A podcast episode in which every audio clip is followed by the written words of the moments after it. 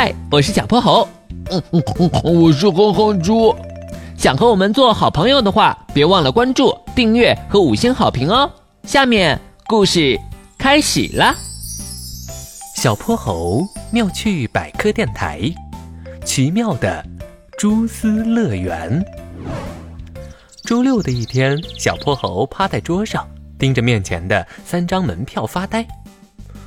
说好今天一起去水族馆的。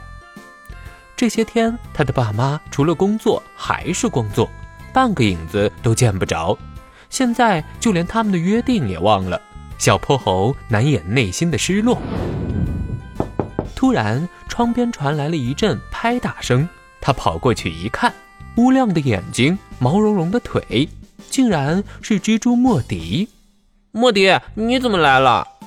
嗨，小泼猴，去我家玩玩吧。嗯，抱歉，我今天没什么心情，就不……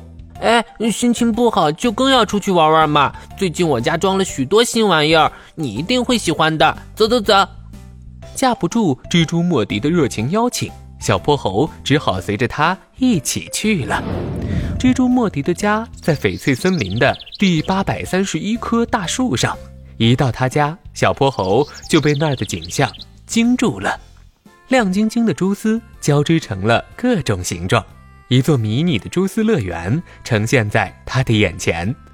蜘蛛莫迪满脸骄傲：“怎么样？我没说错吧？作为本乐园创建以来的第二位游客，你是不是感到很荣幸啊？”“嗯，太太太荣幸了！”“哎，等等，我怎么不是第一位呀？”“哎呀，第一位是我，我总得先试玩一下嘛。”哈哈哈哈哈！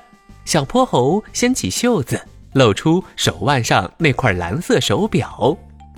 万能手表，缩小光线。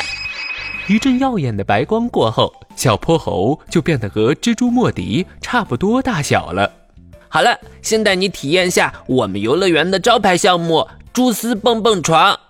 等，等一下，我真的能在上面跳吗？这蛛丝看起来那么细，又那么柔弱，万一破了个大窟窿，那可怎么办呀？不用担心，我的蛛丝可是自然界最坚韧的材料之一，比同等质量的钢丝还硬。它里面含有一种叫甲硫氨酸的物质，大大增加了蛛网间的结合强度。你就把心放肚子里吧。小泼猴走到蛛丝蹦蹦床上，试探性的跳了一下。巨大的弹力瞬间将它抛上了半空，随后它迅速下落，陷到蛛网的怀抱中，紧接着又再次被弹了出去。莫迪真的没骗我。微微的失重感让小泼猴心跳加速的同时，也让他放松了许多。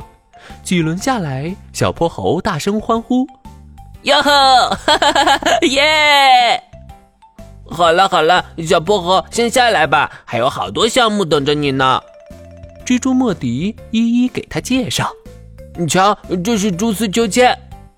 只见一片绿叶的两侧绑着长长的蛛丝绳索，小泼猴立刻坐了上去，乘着蛛丝秋千在空中来回飘荡。在蜘蛛莫迪的带领下，他又玩了千里走蛛丝、蛛丝蹦极等好多项目。所有的烦恼都被小泼猴抛到了九霄云外，这也太好玩了吧！和游乐园一样有趣，不对，比游乐园更有趣。夜晚不期而至，小泼猴恋恋不舍地告别了蜘蛛莫迪，回到了自己家。这次客厅里的灯光亮着，猴爸爸和猴妈妈正坐在沙发上等他。爸爸妈妈，你们终于回来了。对不起，儿子，我们忘了一起去水族馆的事，没能遵守和你的约定。没没关系的，你们在忙着工作嘛。虽然你不介意，但为了补偿，我们明天陪你一起去水族馆，再请你吃一顿丰盛的大餐。你觉得怎么样？耶！爸妈万岁！今天的故事讲完啦，记得关注、订阅、五星好评哦。